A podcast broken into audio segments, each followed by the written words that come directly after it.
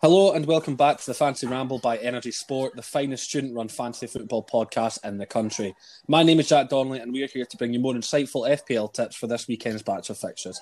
As always, our league is still joinable on the official Premier League website and we're aiming to hit 50 members by the end of the season, so be sure to join with the code DPPRDJ. Also, make sure to follow us over on Twitter at Fantasy Ramble to see our host's full predictions for the full set of Premier League fixtures this weekend. I'm joined by two of our esteemed panel. I feel like the past week, just people are liking me. People are just going off me less and more and more. They're liking me less and less. But one man who's sticking through me throughout it is Struan Garvey. Good morning. How are you? Yeah, I'm not bad. I'm happy to have served my one-match ban on the Fantasy Ramble for mentioning Mesut Ozil in the Arsenal team. You deserved it. For that, you did deserve it. I think it was deserved. One man who might also be more deserving of a one-match ban after last week's comments, but has lived to fight another day and is joining us live from Edward Napier's Merchiston campus in the middle of the foyer. It's Taylor Murray. How you doing? I'm coming from you, Mr. Worldwide. That's what I'm. Mr. Worldwide. Pitbull boy. Pitbull Bamford, mate. Remember that? No, let's not mention that name. No, Taylor, I think after last week, you do. This is your time. This is your statement of apology right now. I apologise for the fact that I doubted Bamford. My reservations came at a time where I felt like he didn't take his chances. However, if he doesn't score 30 goals, I still hold the right to claim that he's not a good striker. 30 goals for Leeds. He could just be doing a team of bookie in which he scores like 10 in the first 10 and then just kind of disappears for the rest of the season. Oh, true. I doubt it. I think he's... From the things I've seen on Twitter, like his XG in the Premier League compared to what it was in the Championship, he's performing over his Premier League XG, and he was always performing under his Championship XG. He's taking his chances now. That's what he's doing. It would seem as though Bamford's learned to shoot, which is massively beneficial if you're a Leeds United fan. So, with only three of us on today's panel, we've got a fair bit to get through, and we're going to have to do it fairly quickly because I feel like anyone's just going to come over and interrupt Taylor's call at any minute. I'm going to put it in advance. I apologise if you hear folks say my name or you just hear random chatter. Oh, you need to like hold a finger up and put like the phone signal to the ear, like the Griezmann, like to the ear, like. Yes, Abby the Dalton coming down. Yeah, this is going to be very interesting. And I apologize. It's already interesting. Well, I'm laptopless. The host is laptopless today. They're creating hell. They're raging as well. This is how to test us, but this is our dedication to the Fantasy Ramble. And this will go down as the most famous episode of the Fantasy Ramble and the most memorable one. So let's have some mental predictions. Right, I'll clip that, and then I'll see the analytics in a week's time and see how many plays we've got because we were like down 10 plays in like a week. I'm like, oh Jesus, right? It's not been consistent. But we'll start with our premium picks for this weekend. In the first game, it's another energy derby as Manchester United take on Arsenal on Sunday at 4:30 at Old Trafford. In the last fixtures, United were held to a stalemate at Old Trafford 0-0 with Chelsea, while Arsenal lost at home to Leicester thanks to a Jamie Vardy winner late on. Struan, it's you versus Raf this weekend. And Josh, technically, although Josh isn't part of Energy Sport. But it kind of runs on nicely from that football roundup conversation that you and I had earlier in the week about those kind of three managers, Solskjaer, Arteta and Lampard to an extent. But how do we see it going? I mean, are we expecting United to come into this one hungry after they were locked out by Chelsea and then were ruthless midweek? I think it's probably one of the best forms United have been on in a while coming into a game like this. And I think as far as Premier League form go, it's not been the best couple of weeks for Arsenal. I mean, losing to Manchester City and Leicester it's not the worst to lose to, but just the performances from Arsenal in those two games were pretty poor, not scoring a single goal. Mm. But I think it's always one of the best fixtures in the Premier League. It's not officially a derby, but it feels like a derby. Yeah, I know what you mean. Yeah, it's not quite the Roy Keane Vieira history of it, but I think there is still a lot to this fixture, and I think it'll be very good. I was actually going to ask who, if anybody, could you see having that Roy Keane and Vieira moment in the tunnel if there was going to be a clash between players? In terms of the current United squad, if I had to pick one player who I think's got that sort of like raw passion, I think it would be Bruno Fernandes. I think he really. It was just incredible. I think he's only been. I don't think he's nippy enough. See, that's what I'm unsure. I don't know if anybody would be, but I think the whole story about him blowing up at the changing room apparently after 6-1 and having a go at players, he just kind of strikes me as that type of guy who, you know, the game means everything. Like for those 90 minutes, he'd go off at anyone. And would it be Xhaka for Arsenal? Xhaka, Choice, Guendouzi. It's all Arsenal centre midfielders that have got just a bit of attitude to them. It would be so maybe Kieran Tierney, Scott McTominay, the Scottish connection. Yeah, Scottish connection. Yeah, very good point. I honestly can't think of another United player that has that kind of bite, fire, almost. Yeah, fire in them. Yeah, Maguire, if you mention his sister, maybe. Mentioned his sister in Greece. Greece or Turkey? Remind me. It was Greece. Greece, I was right. It was Greece. I know. I had a feeling. It could be him. He could get very passionate. Yeah, who knows? Mm-hmm. We'll need to wait till Sunday to see if something happens. Taylor, Struan mentioned goals there and Arsenal's lack of goals. They've played 6 games and only scored 8. Well, that's still a positive goals per game. It's less than all but 2 of the top 10. They've scored the same amount as Crystal Palace, if I'm right, and they've scored 2 more than Wolves, who sit on 6. What do you reckon this is down to? Why do you think Arsenal are really struggling to score goals this season? I think it's just currently right now, it's just down to that Aubameyang's just not on form, and then you've just got other people just aren't chipping in. So essentially what they're doing is they're becoming a one-man team. So the fact that Aubameyang really is struggling to find the net as consistently as he did last season, Arsenal have seen the effect, but you could also give Arteta a credit for the fact is he's made them more defensively resilient in a sense. So that's how it's not getting as highlighted as much, because the goals that they are scoring, they are winning games because of it, or they are getting points. So there is good and there's bad in it, but if you don't concede goals, you don't lose games. But in the same sense, if you don't score goals, you don't win games. It's the most Michael Owen saying I know, but I was about to say you're quoting Michael Owen there, too. Yeah, but it's just. It's really concerning, and the only reason it's not getting highlighted as much is because they're doing relatively well. I think they've got 3 wins, 3 losses. So if you lose and run the games, that's where they'll be highlighted a lot more. Yeah, I mean they've only conceded 6 in 8, so they've in 6, so they've still got a positive goal difference. And those goals, they conceded 1 against West Ham at home. They conceded 3 at Anfield. They conceded 1 at home to Sheffield United, and then City and Leicester scored. Have I got my maths right there? No, 7. That's fine. That's 7 goals. Quick maths. So it's still a positive goal difference. They've still got a goal difference of +1. But do you reckon it's partially due to Aubameyang being out of form, but also him being played at a position? I know we've mentioned this a couple of times in the past, but he seems to be getting deployed a lot more in the left wing rather than through the middle. Do you think that's par for the course of why Arsenal haven't been scoring as much? Yeah. I feel like Aubameyang I don't know. I don't see him on the training ground, obviously, because I know not at Arsenal. I'm not at Arsenal, and I'm not a Premier League manager. But stating the obvious, however, maybe Arteta has seen something. There must be a valid reason why he's playing him out in the left and Lacazette or someone else first in the middle, because you see it in Man United, Solskjaer's doing it with Rashford and then putting Martial through the middle when you'd arguably say the positions switched about, but maybe it's a tactical, I'm going to put in quotations, masterclass, where basically you switch throughout the game, and basically if two attacking players of that quality can play in 2 different positions, it's all about basically changing. You can change the system throughout the game, see very easily. However, I don't know. I feel like Aubameyang, starting him through the middle from the start and be very, very probably beneficial to Arsenal, but as I said, I'm not a Premier League manager. I'm not Mikel Arteta, so you wish you were. Oh, honestly, with that luscious hair and that luscious beard, and I'm conscious that I'm saying that in the middle of a big, massive open room. So when I've got, for the listeners, I've got very, very little facial hair on my face, and I'm talking about having a luscious beard, and a luscious hair. A boy can dream. A boy can dream. I dream. Dare to dream.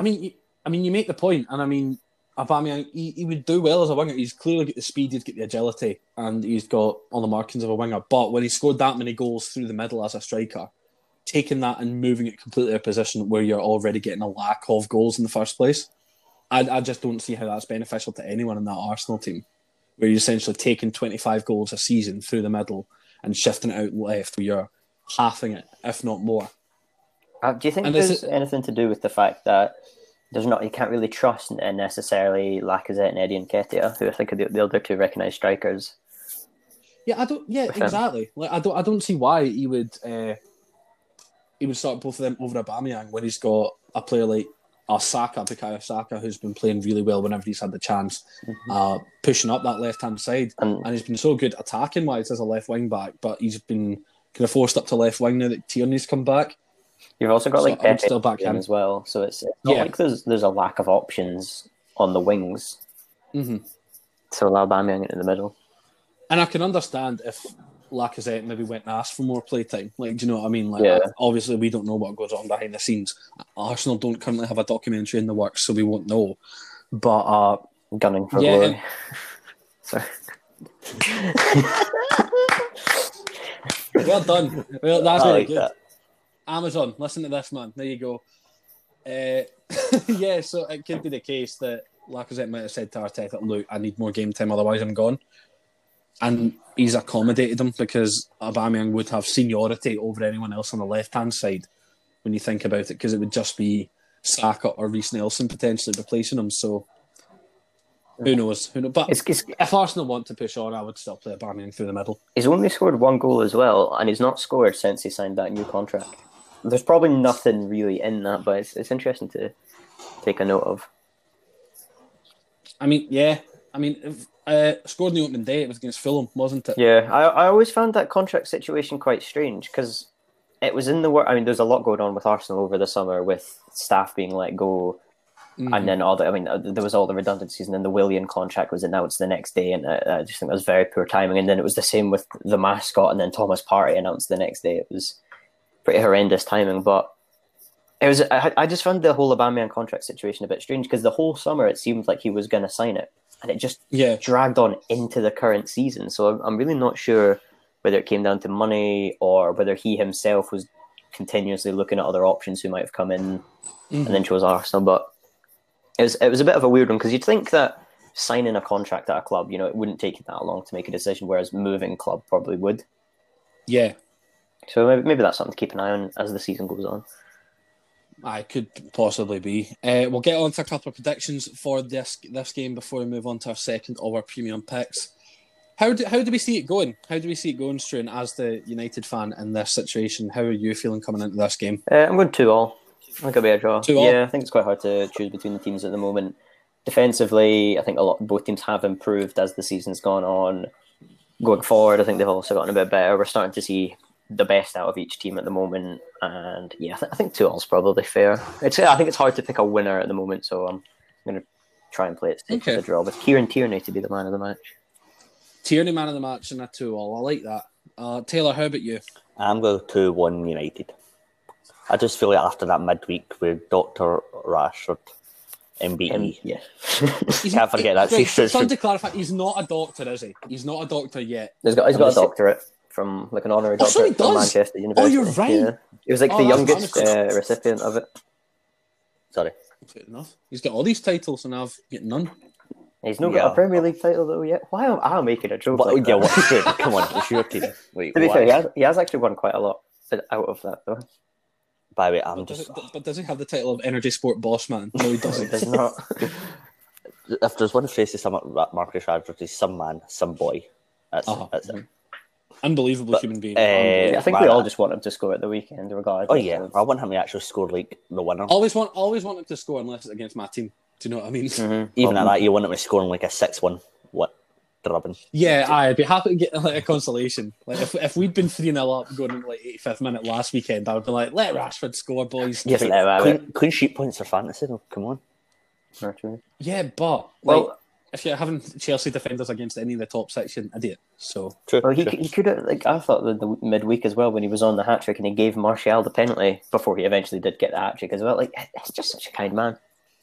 Such a kind man. You wouldn't see that in football. How often would you see that somebody on a hat trick and they give? I know Lukaku did it in the PSG game, but you know it's not something you see very often in modern football. I don't think.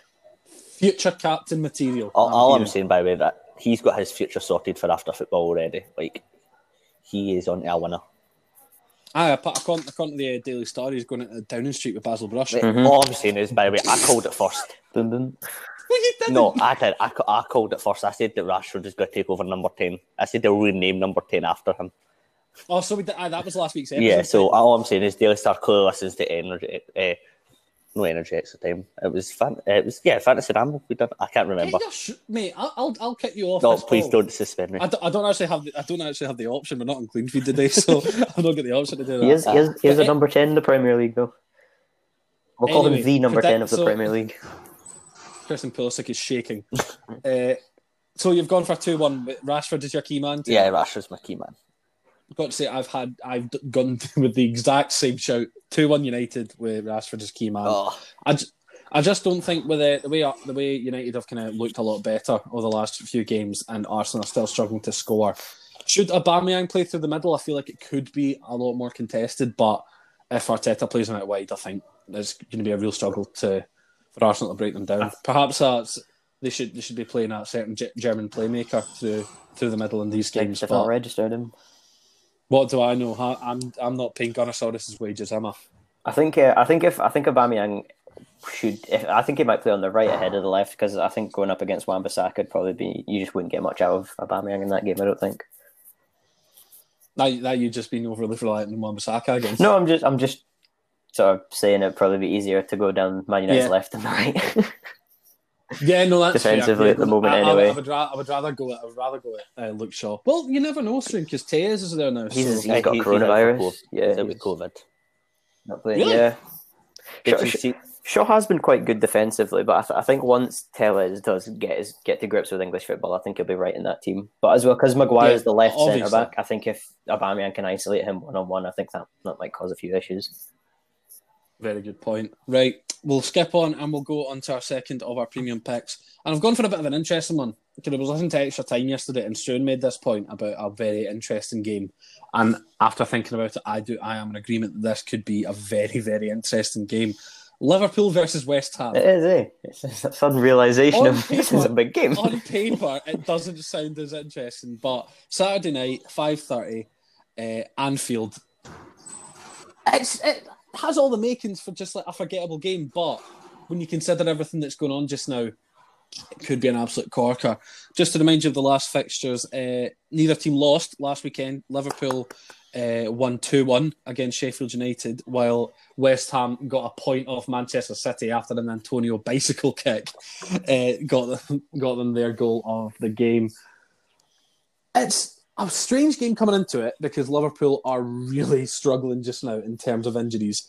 They have one senior centre-back currently available, and they have, even without that factor there, they've conceded the most goals in the league alongside Fulham and West Brom with 14. Half of them were Aston Villa. Yeah, okay, right, that might put it into perspective, but that would be... Even a championship winning defence with 14 goals conceded after 6 games. Sorry, it's just ridiculous, Taylor. It is ridiculous, and I'm all for Jamie McIntosh to continue to slug for nails, because the more he does it, the more West Ham perform, and the more he actually ups his game.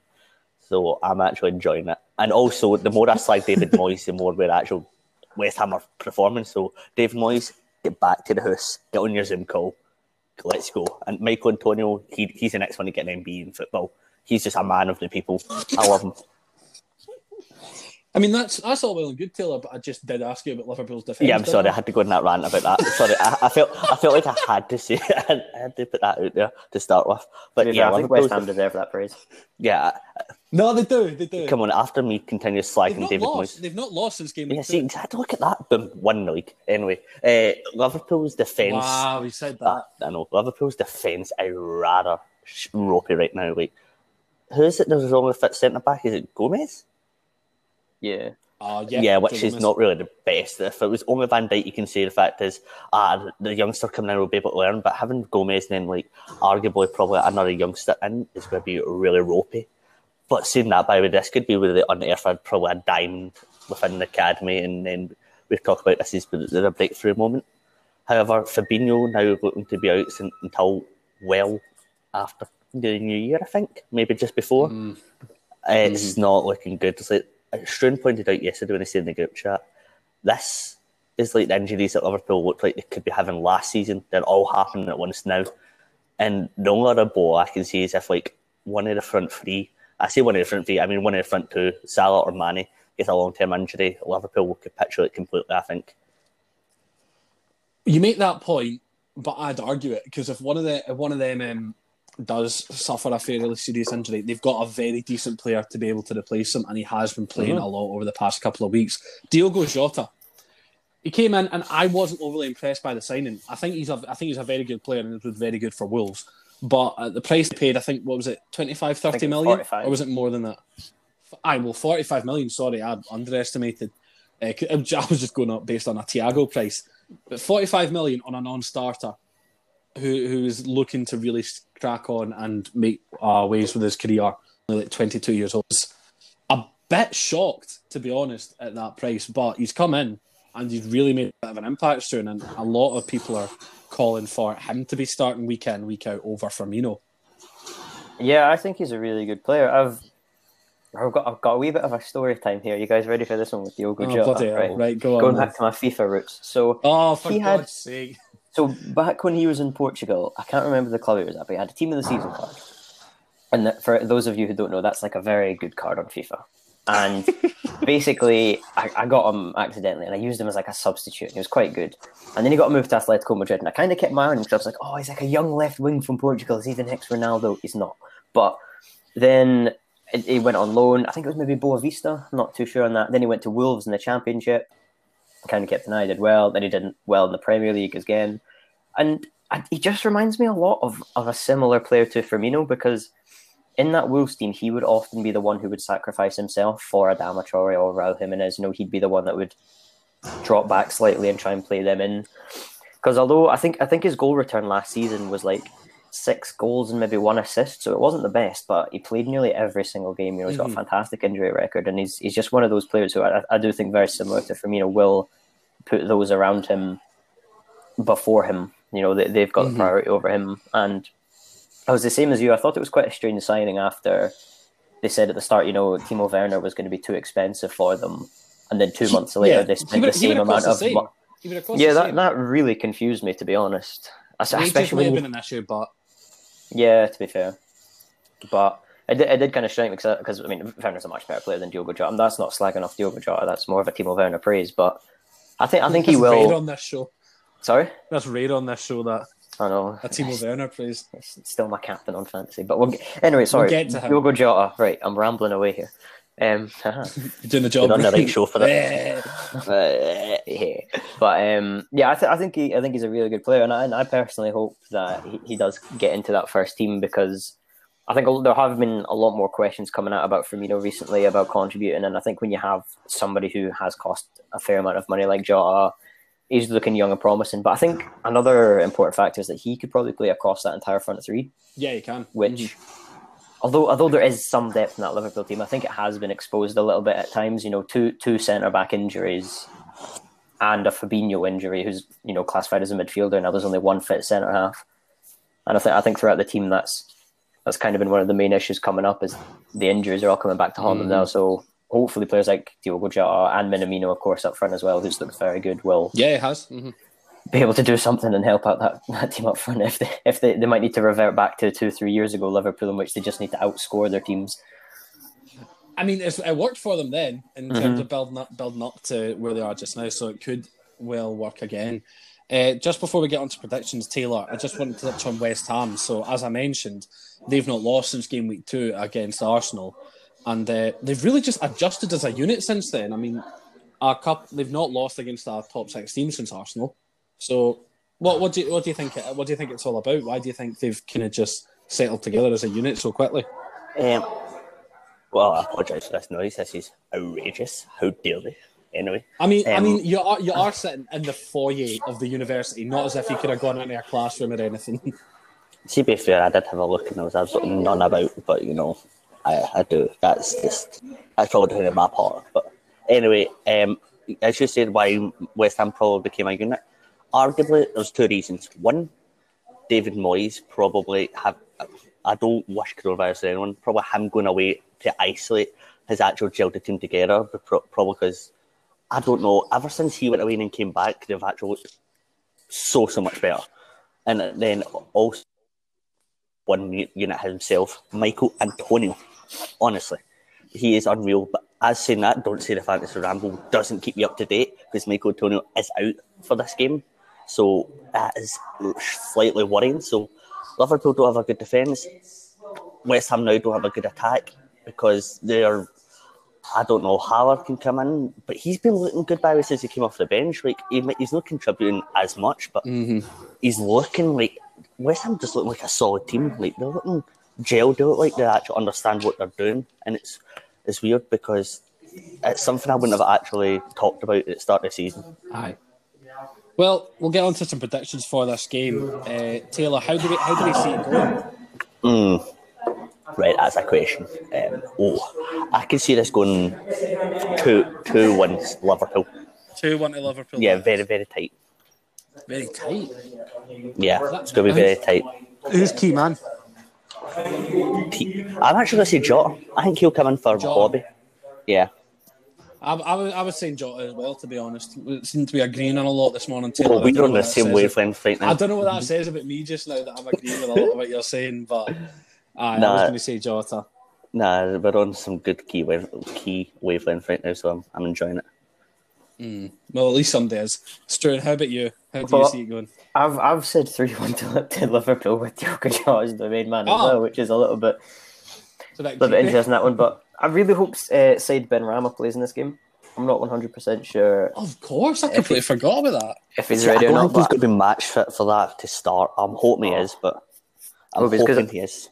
I think that's an incredible signing because it looked like he was going to go to Tottenham, and I think, was he linked with Chelsea as well? Yeah, he was linked with Chelsea. Yeah, I think that's incredible from West Ham to get that sort of deal off as well, with given how good he was for Brentford last season. So I really hope, I'm surprised Brentford gave him up for a loan. Do you know what I mean? Like they let him go on loan, and then it's like a fee at the end of the loan spell, if I'm right. Yeah, you'd think get the money now.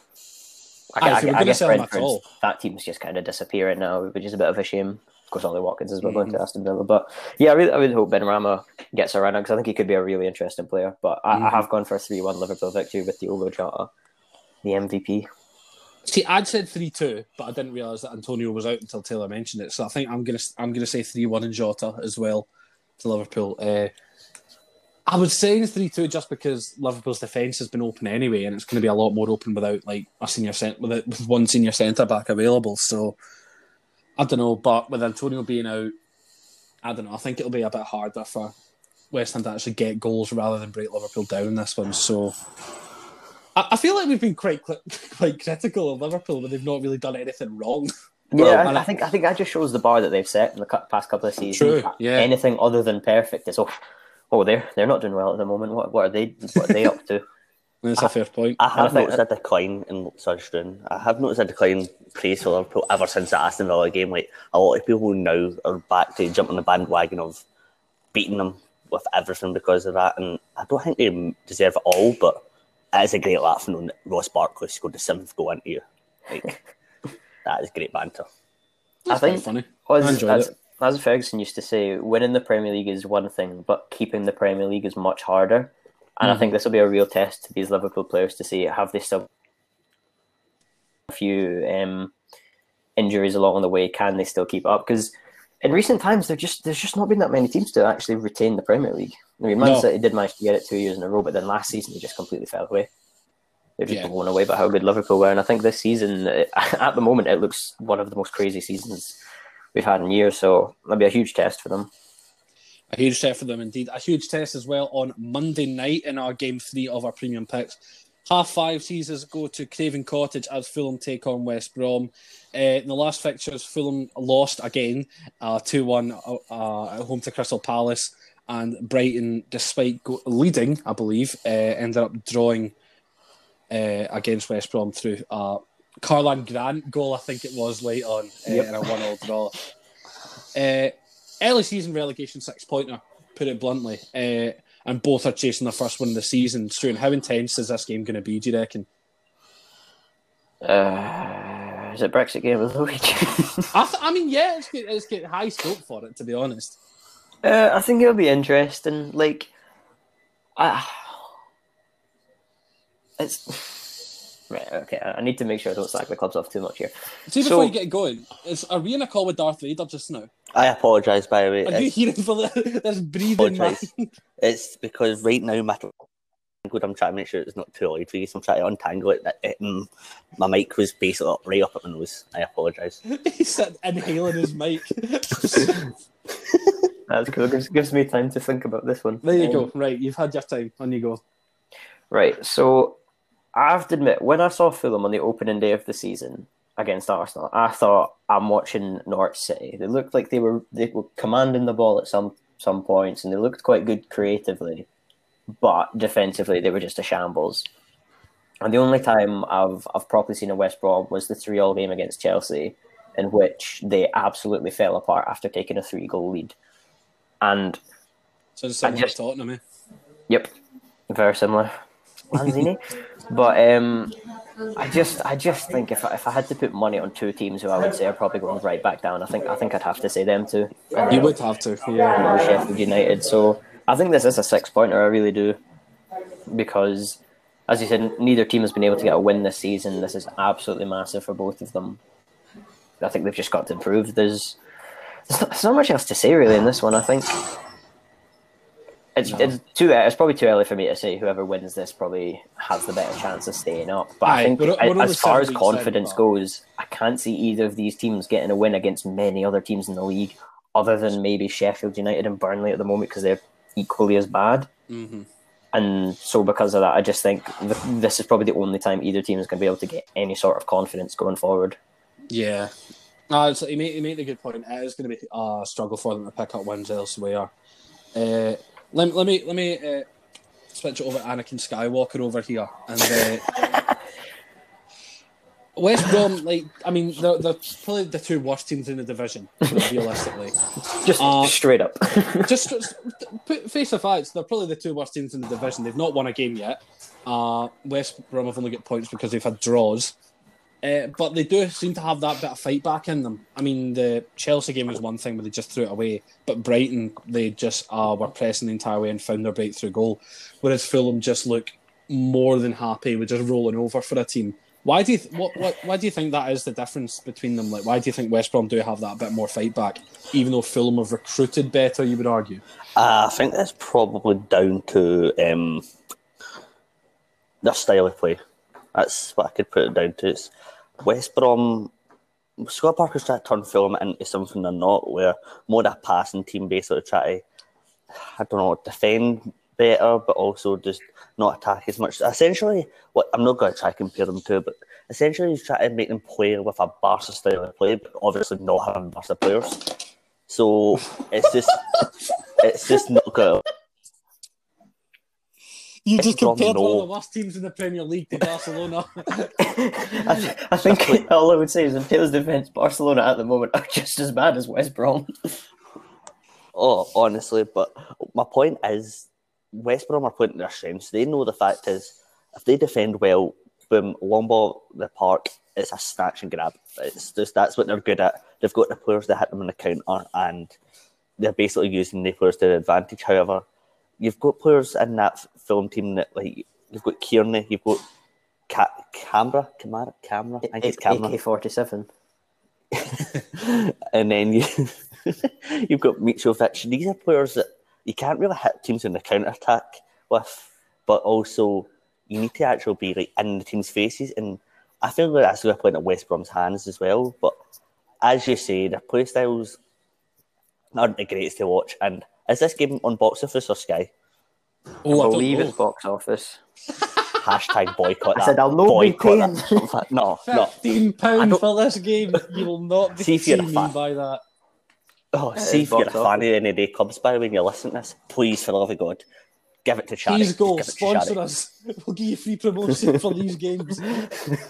It's just Hugh Grant horrendous.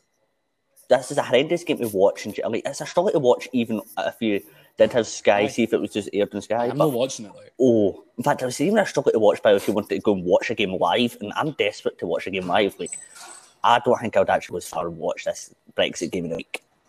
I might have shot myself in the foot by putting this on premium picks, you know. Because we just seem to be arguing against it more than anything. No, I think it's interesting. I get what you mean. It's a relegation battle. Yeah. It's got relevance because, I mean, there weren't any other like massive games this weekend. Like, there's one that's about, that I want to talk about in wildcard options, but I just felt this had more general importance for that end of the pitch. But each team has a Chelsea loanee in midfield, I think. Didn't that, because there's Loftus-Cheek at Fulham. Is it Conor Gallagher that's gone to West Brom? It is. You're very right. Yeah, there you go. So on the Fulham team, there are some really good players. I mean, Alphonse Areola is such a decorated goalkeeper. He was part of the French team that won the World Cup, Real Madrid last season, winning the league, 4 other league titles with PSG. He's quality. In the defence, Joachim Andersen, who came from Lyon, lot potential. Kenny Tete as well, massive name from Lyon as well. The fullback midfield, there's a lot of recognisable names in there. You've got Stefan Johansson, who a lot of people maybe remember from his Celtic days. You've got Tom Kearney, Ruben Loftus-Cheek is a very promising youngster. You've got Mario Lemina, who basically Southampton and Juventus put up that to get his move away last season. Jean-Michel Seri, who was either going to go to Chelsea or Arsenal, and then went to Fulham out of nowhere. Pretty big signing that is. Andre Frank Zambo-Anguissa, who I believe was their record signing when they came up to the Premier League 2 years ago. And then up front, Mitrovic obviously is a record name, but they've also got Ademola Lookman, who at Everton looked so promising, went to Leipzig last season, and it just hasn't worked out. So it's there. For West Brom, you've got Sam Johnson, who used to be the third choice at United, an okay keeper. In defence, you could see Kieran Gibbs and Branislav Ivanovic in the same back four or 3 or 5, whatever they're going to play. And I think that's pretty cool. Midfield, of course, Kamil Grzycki, if you remember from his Hull days, the Polish left winger. You've also got Matt Phillips, Scottish, Conor Gallagher, another Chelsea loanee in midfield. And then up front, Hal Robson-Cannon, Charlie Austin. There's a lot of recognisable names in between these two teams, but they're just not good. It's just not gelling well together for them at all. It's just not. I think Fulham have fallen into that trap again of buying too many different players, only this time they've not spent massive money. They've bought a lot of cheap ones and loaned in a few, but there's just no way they're all going to gel well together. No, but they're both going down. Plain and simple. How do we see it going? What Struan, predictions for this one? What's 0-0. If it is to be the Brexit game of the season, I think that'll be 0-0. A clean sheet from Branislav Ivanovic, who's going to be the man of the match for this one. 36 years old. Taylor, what about you? 0-0. Key player? No one. Game abandoned. The referee to keep up. I've gone 2-0 West Brom. Personally, I just think West Brom they just seem a lot more put together than Fulham do. I think managerial-wise, Slaven Bilic, I think, is a much, much better manager to have at this stage. Well, yeah, you would say that, but Scott Parker's not had years of experience that Slaven Bilic has, so. Yeah, true. It's first season in the Premier League, so I'll make a very controversial point here about Fulham, and I think I know there's always luck in football, but I don't think they should be in the Premier League. Okay, say it. Thank you. Fulham shouldn't be in the Premier League. I think Brentford just completely fell away at the last hurdle. I think their team deserved to be in there. Yeah. Going back to the playoff game, it's a freak free kick that Joe Bryan scored to get them in, and then scored another one. Yeah. But How have we spent this much time talking about Fulham West Brom? Can I just... It's a premium pick. And that brings us to an end for these premium picks. Some would argue not so premium, especially with that last game. We'll come on to our wildcard options, which is going to give you a short point about 3 of the other kind of games that we've got something in each to talk about. Starting with what potentially could be the most entertaining game of the weekend, Leeds versus Leicester. It's just, to be honest, I only picked it because it was just very entertaining to me. Like, it just screams box office value, but not Sky box office value, of course, because no game is worth that amount of money. Bamford already has been apologised to by Taylor once in this podcast. I'll not make him do it again to save his blushes. And Vardy's in line to make a return to starting 11 after coming off the bench against Arsenal last weekend and scoring the only goal in the game. Struan, what do we make of this one?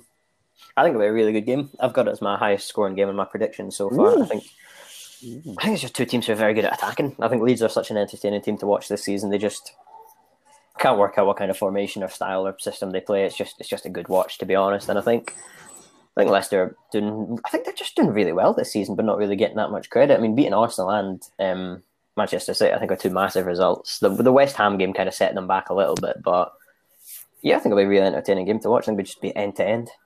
I've gone for a 3-3. 3-3. Yeah, good shout. A good shout. I like that. No, I can see it being the same, similar kind of thing, to be honest. I'll be interested to see the Leicester team that gets put out, because obviously we've talked about the fact that they've been missing a lot of first-team players over the last couple of weeks and have looked a bit worse off for it, but we managed to hold on until Vardy came on to score the winner, so who knows if they can do the same. I think it'll be a really good game to watch as well. Elsewhere, Tottenham are taking on Brighton. I put this one in just because a couple of reasons. Mourinho was livid on Thursday night after they lost to Royal Antwerp. His Instagram post was something special, as it has been over the last couple. I think Mourinho on Instagram is one of the best things to come out of this season. Brighton are just lacking results, to be honest. We've given them a lot of praise, but Jamie made the point when West Brom got the equaliser and were pushing for the equaliser last weekend. Brighton just... they've kind of fallen away from that early season form. So, Taylor, is this a perfect opportunity for a Tottenham bounce-back game? Yeah, definitely. I can see... I'm not going to say they're going to go full gung-ho, but as long as Kane and Son just start reading each other, continue reaching others' minds and assisting each other, then Spurs will thrive. They two players are probably the best two players that you want to have on form, probably in the Premier League, I would say, because they're just... Kane's clinical, Son's clinical, Kane can assist, like, somehow he's actually turning like prime De Bruyne and started assisting like left, right and centre. And Son's just, he's actually just an incredible player, arguably one of the best in the Premier League. So I think this is definitely a good bounce-back game. But Brighton are a stubborn team and it's not going to be easy, but if Brighton play like they have been playing the last couple of weeks, then yeah, this could be another 3-4-0. It'd be interesting to see. I mean, a couple of stats for anyone that's caring. Only the combination of Frank Lampard and Didier Drogba has produced more goals than the combination of Harry Kane and Kounmin Son.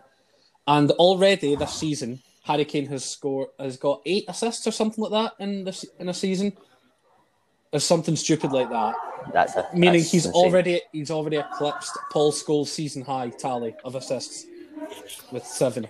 I just wanted to draw on Struan's reaction there. I'm sure Paul Scholes and his 11 league titles are sitting very upset at the moment. I must be absolutely gutted at that. Oh, he must be. Yeah, no. Two Champions Leagues as well. Must be. Oof. He's such a wee shit for that. He just falls back on trophies every time somebody contests against the United player. That's the only way though that you can get Paul Scholes back, because his stats are pretty terrible. Like in the whole Lampard, Scholes and Gerrard debate, like. You can't use stats to back up his goals. It's like, yeah, he had less assists than both, and yeah, he had less goals than both, but he was still better, okay? But we're not getting into that argument again. We've had far too many conversations between you and me, Raf and Graham, about that. We do not enter that. We're not breaking that in, because this podcast will go on forever if that is the case. In fairness to Harry Kane, he's had a fantastic season. I think it was great in the season. He's the best player in the league at the moment. I would 100% agree with that. Like, the form he's on, he could finish top goal scorer and assister. It's just so good. The only thing that I would actually be worried about him is his form never drops. He just always picks up a hamstring injury. Yeah, that's the only thing that's going to stop him is going to be another injury. I think the big problem with that is, if that happens, I think that's a huge loss for Tottenham, because although it only is one player, I think how much he does for that team, both on and off the pitch, is just massive. We saw it last season. They started quite well under Jose Mourinho. He picked up his injury. There were some other injuries to the team, notably Kounmin Son, and they just fell away again. So I think that's going to be, just wrap him up in cotton wool. And as much as Gareth Bale has been a very good signing, will hopefully fill that gap. I'm just not sure anybody in the Premier League at all at the moment could do what Harry Kane is doing. No, definitely not. I'd go as far. There's only one striker in world football that's currently better than him, and that's Robert Lewandowski. I would 100% agree with that. For a final wildcard option that we're going for today, I just wanted to talk about it because it's my team. Burnley are playing Chelsea at Turf Moor on Saturday afternoon. Burnley are still without a win, one of the 4 teams in the league, along with Fulham, West Brom and Sheffield United. They're just lacking their first win of the season. Chelsea are looking to build on what's been An interesting week or two. 2 nil-nils back to back. The first two of Frank Lampard's career in management at Chelsea, and then an absolute drubbing away in Russia with a 4-0 win in Krasnodar.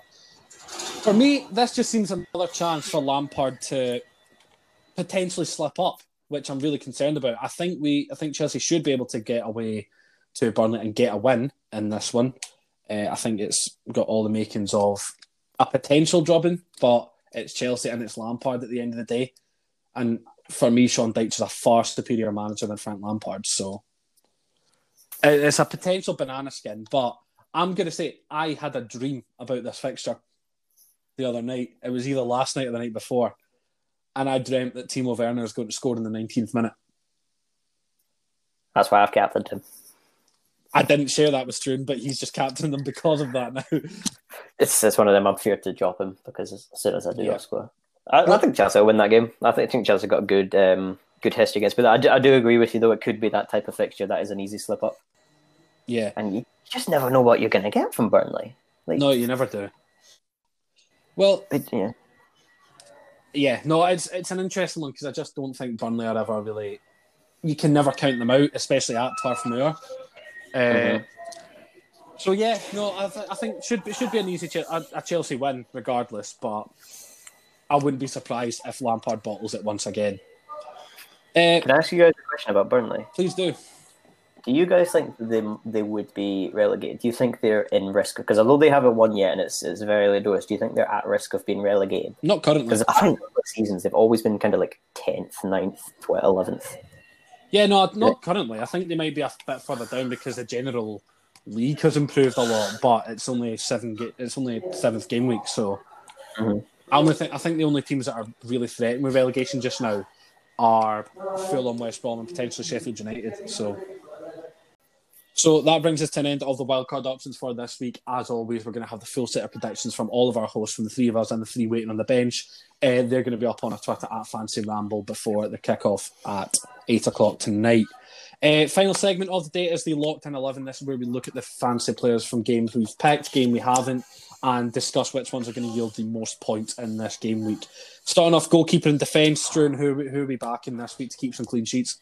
I've got Hugo Lloris because Brighton can't score goals. Alexander-Arnold at right back because he's a pretty good player. Reece James because Burnley can't score goals. Kyle Walker because Sheffield United can't score goals. And Kieran Tierney because I said he was going to be the man of the match.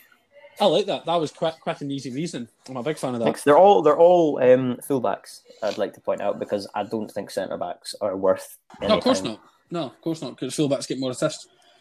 Yep. Makes more sense to have fullbacks. I'd mark down Emi Martinez or Alex McCarthy, depending on which flavour you want to go for, because I could see that go swinging either way, to be honest, in Villa, Southampton. I put Ederson down because City are playing Sheffield United, as you said, and they don't score goals. He is a premium pick of a goalkeeper, so it might be a bit wise to... Basically, if you've got him already, keep him, but if you don't have him, don't bring him in, because it's money you can spend elsewhere. Defence, City defenders had said, Ben Chilwell as well had said, because he just looks to be probably one of Chelsea's best signings from over the summer window already. And I'd put Max Kilman in at Wolves for the Palace game tonight. Did he get man of the match? Connor Cody would have you believe that he might have got man of the match a couple of weeks back. I love Connor Cody. But no, Kilman seems to have cemented his starting place. He signed a long-term deal. And everything seems to be going right. He's in a really good run of form, so I can't see any reason why Nuno would drop him for this game. Taylor, how about you? Who'd you back in defence this week? I've still got Darlow in because I just realised I shouldn't take him out because Newcastle are unpredictable. Kept Robertson in, just hoping for that little cheeky assist. Kyle Walker-Peters, and thanks to you, I just checked my defence, realised that Castagne is out with a hamstring injury due to, I think it was the midweek game there. So I've just brought in Ben Chilwell. Well, you're welcome. Yeah, Taylor, I'd also like to make the point: Newcastle are playing to Everton. Yeah, I know. To Everton, and you're keeping Darlow in. Yeah, I'm not. Fun enough, my backup goalkeeper is Nyland, and he has had his contract terminated. So I'm not. So I refuse to waste a free transfer on that. That's excellent. I've not heard that one before. That's fantastic. I love how it's not like he's suspended or he's injured. He's just had his contract terminated. Oh, sorry, FPL. I couldn't play my sub goalkeeper. His contract's been terminated. That's excellent. What about midfield? Who are we backing to pull some strings this weekend, boys? Aubameyang. Yeah, probably. Because we've kind of been slating him and said he's not scored, so that automatically means, per the rules of Fantasy Ramble, that they're now going to turn up. Per the culture of this show that every Premier League footballer listens. I swear. I've also got Alan St. Maximin, just because he's just over 5 million, less than 6. I think it's a very good shout. He's such a good footballer. He does lack a bit of end product, but he's very entertaining. Against Everton, probably risky, but you never know what he could do. And then I've also gone for Jack Grealish, because Aston Villa are pretty good, Southampton are pretty good as well, so hopefully he'll be the difference maker. He might be my transfer this week. I've not decided. I need to make that today. I think he's worth it in the long term. He's got a good injury record, and he's always going to play being the captain of Villa. Yeah. Okay, I think I'm going to bring him in for Daniel Pedence, because Pedence just does not seem to be performing all too well and always seems to get subbed off for Adama. So I think he's the same as St. Maximin. They're so good on ball and they're so creative, but then the end product just completely lacks. Mm-hmm. Which, unfortunately, is end product that we're looking for in terms of fancy Premier League. You can make a million passes in the midfield and have how many dribbles you want, but you're not going to get points in fantasy. There's other games that do award points for that, but we don't want to look into them because this is the more popular one. Yep. Taylor, how about you? Who are you sticking in midfield this week? I've captained Son because, Son is actually on form and I feel like that's a sensible option. I've Rodriguez, he's still, I don't think he might play, he might not. It says muscle injury, but he started last week. Yeah, no, but it says muscle injury. But if you haven't heard, he took a blow to the men's regional area off of Van Dijk, and supposedly that is now causing issues. He may start, he may not start. Grealish, I've got him in. Harvey Barnes, and because he's actually terrible, he's actually the worst player I've ever seen. Phil Foden's in there. He's actually horrendous. And see if he doesn't perform. Honestly, he's not going to perform, by the way. Like, he's actually going to be horrendous. In fact, he probably won't start. He's shocking. That's reverse psychology, man. Jeez, no, it is. Oh. This is, by the way, because I realise everybody actually does end up playing well. So come on, Phil Foden, please. So what was the point you made about Foden there, Taylor? That he's shocking. And the fact is, he's actually just a big name player that's just talked up by Guardiola. That's all. Thanks for the clip. No, I've just been beat. Oh, no. There's a show title as well. There's a clip. Boys, we've done it. That reverse psychology. It's reverse psychology. Aye, well, people are going to have to click on the clip, click on the link when I put this out to make sure that they get that explanation. For me, midfield, I'm thinking of one man. It's coming from Chelsea again. Hakim Ziyech. I think he got his first start in Chelsea colours on Wednesday night against Krasnodar and was really, really direct in his play, was heavily involved throughout. Got his goal that he was really pushing for throughout the first half, where Chelsea just couldn't seem to get the ball in the back of the net. He got that later on in the second half and just looks to be a real creative spark that Chelsea have been lacking. So I can see him definitely having an impact.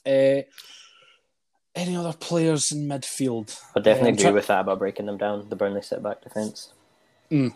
I think he could just kind of be a bit more constructive in his play than someone like maybe Havertz or Mason Mount would be against Burnley, and being able to release Timo Werner for his 19th minute goal.